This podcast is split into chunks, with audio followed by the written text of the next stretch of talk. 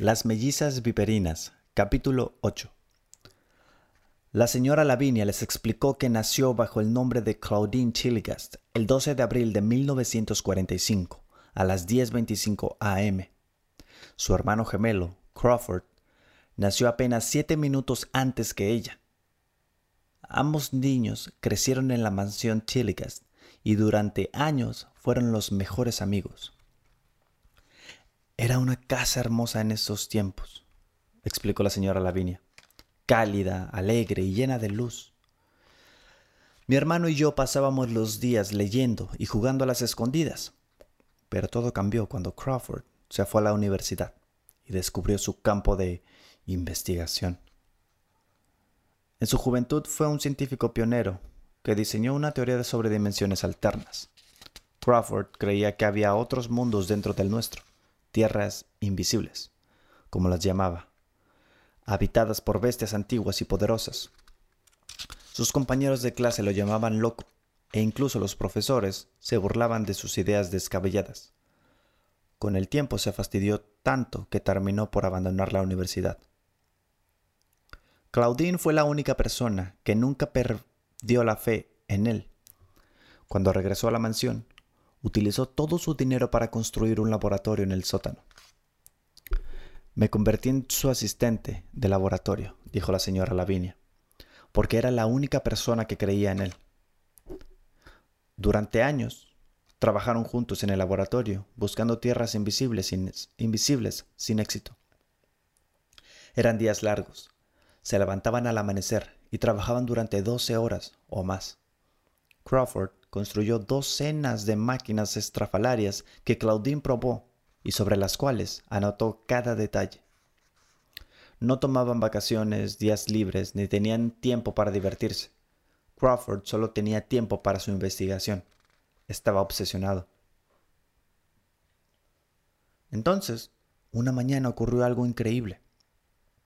Crawford me envió a la playa a recolectar especímenes de algunas aguas poco profundas ya fueran estrellas de mar, anémonas o percebes.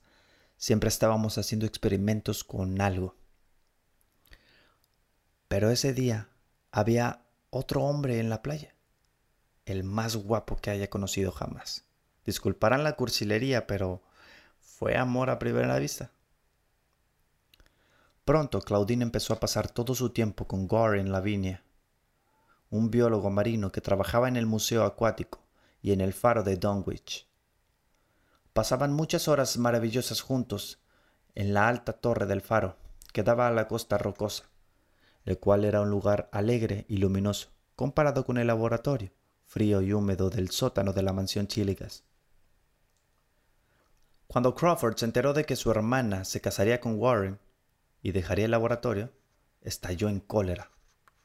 Se rehusó a asistir la boda y reemplazó a Claudine por un equipo de científicos y sus familias. Consideró, consideró que mi matrimonio era un acto de traición. Dijo que su trabajo era más importante que un estúpido romance y, aunque intenté enmendar el daño, nunca me perdonó.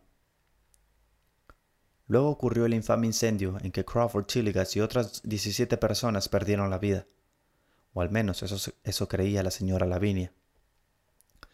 Durante 30 años estuve felizmente casada, mientras Crawford permaneció atrapado en el universo alterno. Pero ahora que se abrieron los portales, mi hermano está planeando su venganza. Me tiene esclavizada. Limpio las habitaciones, preparo los alimentos y soy la sirvienta de sus espantosas bestias, como si fueran de la realeza y por las noches duermo sobre el frío piso de la piedra. Hizo una pausa para mirar el reloj. Si me voy de Chilicas o de la escuela más de una hora, enviará a sus monstruos a matar a mi marido. ¡Qué injusto! exclamó Robert. ¿Podemos detenerlo? preguntó Glenn. Honestamente, dudo que sea posible, confesó la señora Lavinia. Con todos los portales abiertos, tiene acceso a nuestro mundo cuando lo desee. Puede capturar estudiantes de uno en uno y reemplazarlos con monstruos. Está reuniendo un ejército como la humanidad no ha visto jamás. Aún todas nuestras armas y computadoras somos incapaces de vencerlos. Lo único que podemos hacer es retrasar sus planes para tener más tiempo. De hecho, vine a pedirles ayuda. Claro que ayudaremos, dijo Robert. Por supuesto, agregó Glenn. No queremos estar atrapados en frascos el resto de nuestras vidas. Haremos lo que sea. Excelente, dijo la señora Lavinia. Necesitamos que Robert se postule como presidente del Consejo Estudiantil y que gane. La elección es el viernes, así que tendrán que apresurarse. Justo en ese momento, Casca y Rabia salieron corriendo de la cocina, dejando huellas, dejando huellas de aderezo en las, de ensalada encima del piso del linóleo. Robert tomó un rollo de servilletas de papel y la siguió, limpiando sus rastros que habían dejado, limpiando los rastros que habían dejado. Una vez terminó, las ratas saltaron sobre el sofá y se acurrucaron en las piernas de la señora Lavinia. Robert esperaba que la bibliotecaria se horrorizara, pero le sorprendió que las, pero le sorprendió que las acariciara detrás de las orejas como si fueran meninos. Son una ternura, susurró. ¿Podemos volver a lo que dijo hace rato? preguntó Robert, sobre el consejo estudiantil. La señora Lavinia asintió. Si Sara gana la elección, controlará al cuerpo estudiantil. Si controla al cuerpo estudiantil, será cuestión de tiempo para que literalmente controle el cuerpo de los estudiantes. ¿Me explico? Pero, ¿por qué yo? preguntó Robert. ¿Y si en vez de eso ayudamos a Howard Merkler a ganar? La señora Lavinia negó con la cabeza. Durante 30 años he visto todo tipo de consejos estudiantiles. El señor Meckler tiene buenas ideas e intenciones honestas, pero... A ver, no hay forma de que derrote a Sarah Price. ¿Y si postulamos a Glenn?